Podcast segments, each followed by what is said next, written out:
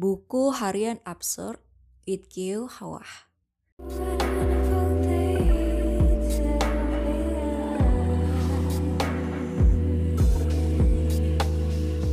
Loving comes, loving goes, but this feels right, not even close.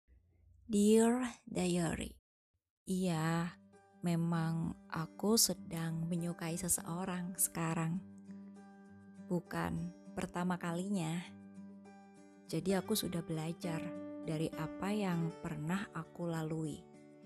Dulu ketika pertama kali aku merasakan jatuh hati pada seseorang, dengan lugunya aku berkeyakinan bahwa semuanya akan membahagiakan. Ternyata tidak mudah.